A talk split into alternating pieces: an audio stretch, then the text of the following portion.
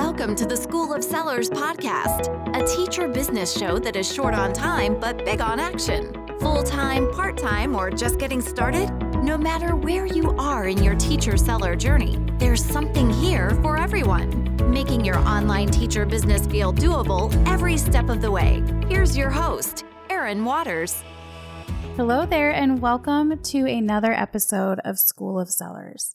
I am Erin Waters, and I have been a teacher seller for over seven years now.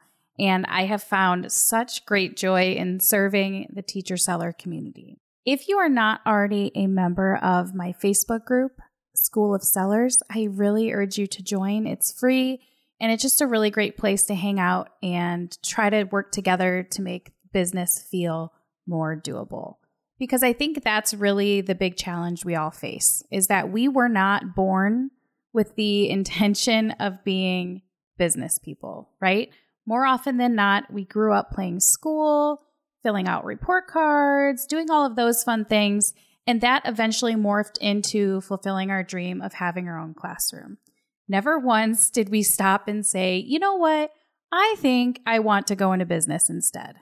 No, we are kind of what I like to call accidental entrepreneurs. And that's why I think we struggle sometimes with the business side of things. We know what we want to create for teachers, but when it comes to the demands of social media and building our behind the scenes businesses and all of those crazy things, it gets a little tricky. So it's interesting because I've had the opportunity to talk to a lot of teacher sellers recently. And the one thing I hear from almost every single seller is about the struggle to do it all. And you know exactly what I'm talking about, right?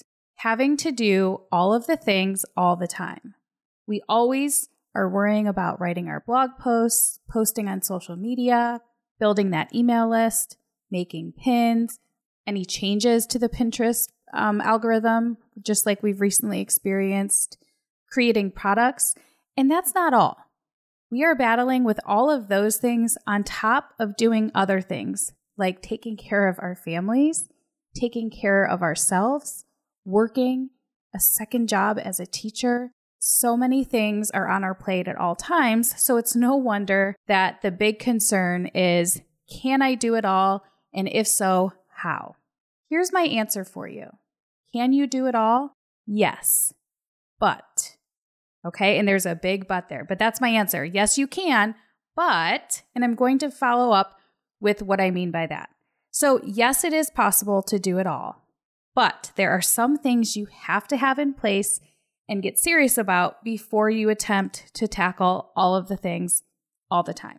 Okay. And I have to warn you that no matter what you do in your business, things will never feel easy. They will feel easier and they will get easier, but business is never easy, but it's worth it. Okay. So I think there are three major things that you should have solidified kind of behind the scenes before you attempt to do it all in business and in life. And one of those things that you've heard me talk about before is a very simple but very important mindset shift that we all need to go through before we attempt to tackle all of the things in our business. And that is the adoption of the B minus work mindset. A B minus work mindset is simply lowering our expectations for the work that we do in our business. And this mindset does not come naturally to the teacher seller community because, as a whole, not everybody, but in general, teachers tend to be perfectionists, right? We like things to look nice. We like things to be all neat and tied up before we send them off.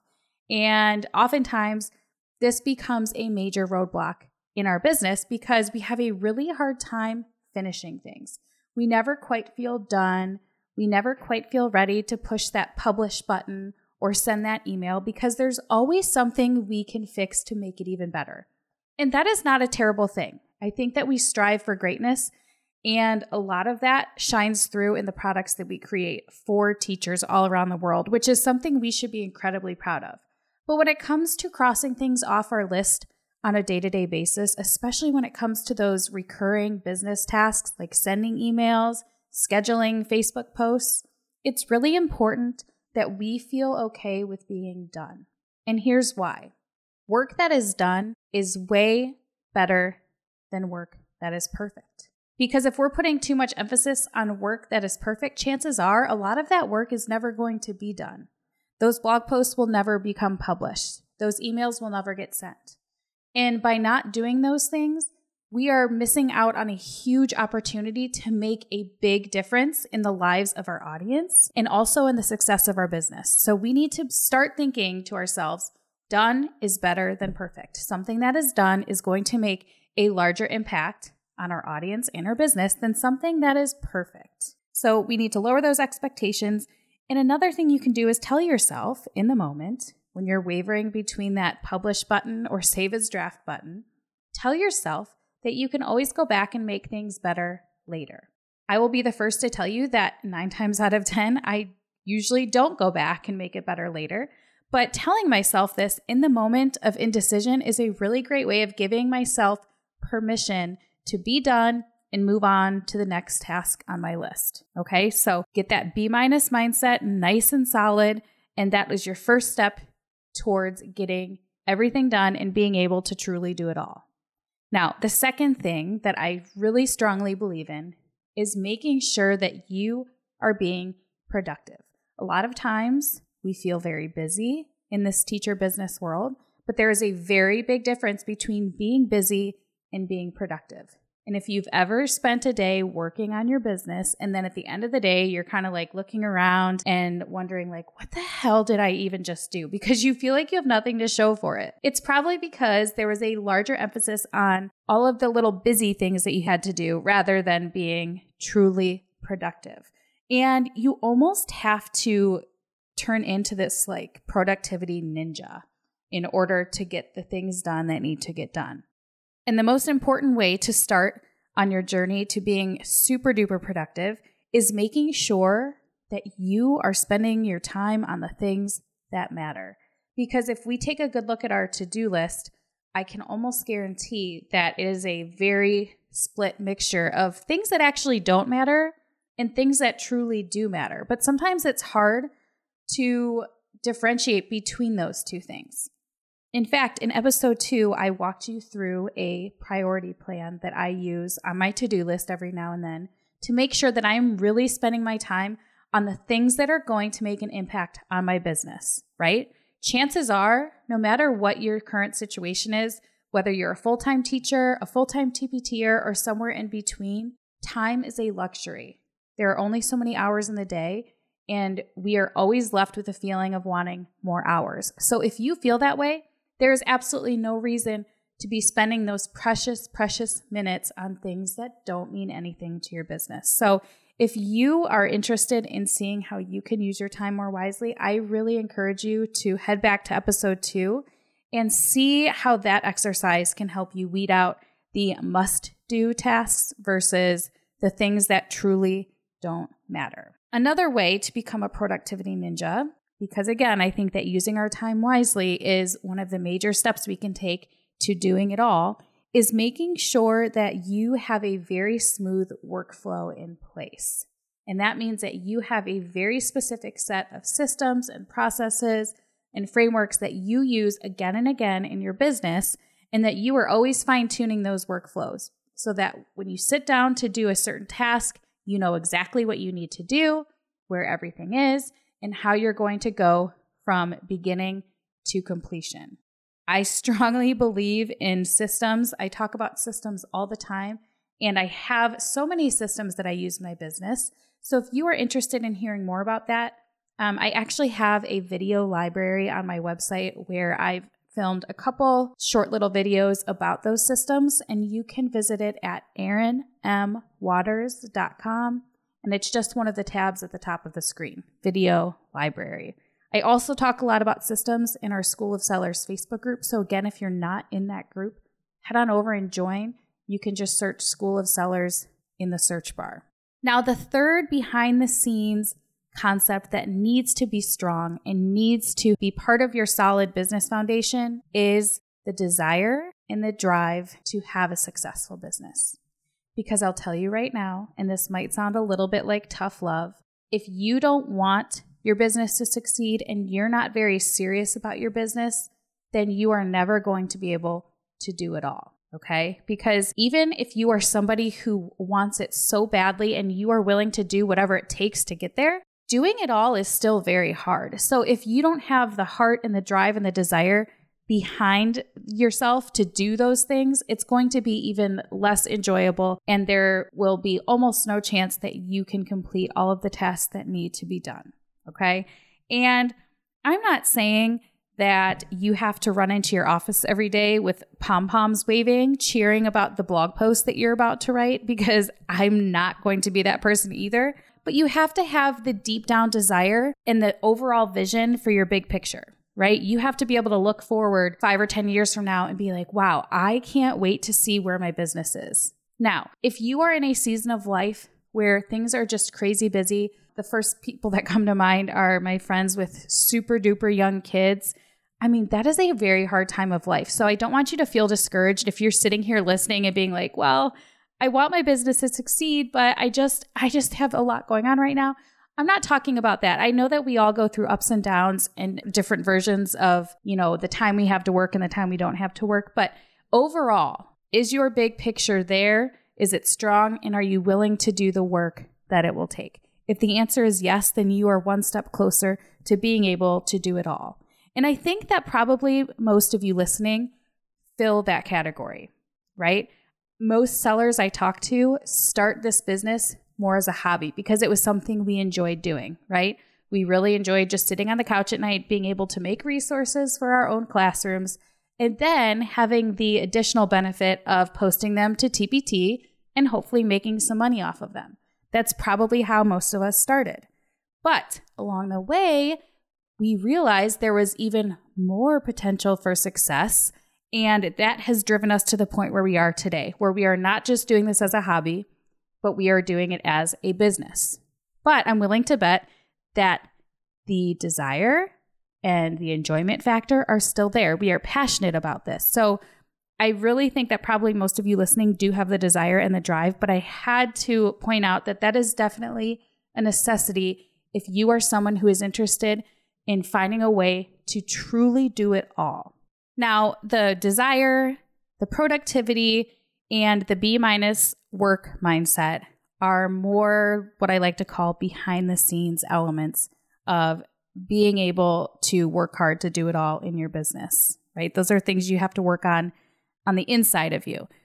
But there are some tangible things that I use in my business that I want to share with you today because I think that they've helped me get to a point where I feel like I can manage it all and do it all. And those are mostly tools that I use on a day to day basis in the inner workings of my business. So, the first thing would definitely be the organizational and spreadsheet tools that I use to organize pretty much everything under the sun in my TPT business. And the top three that I use again and again and again are Trello, Airtable, and GoodNotes.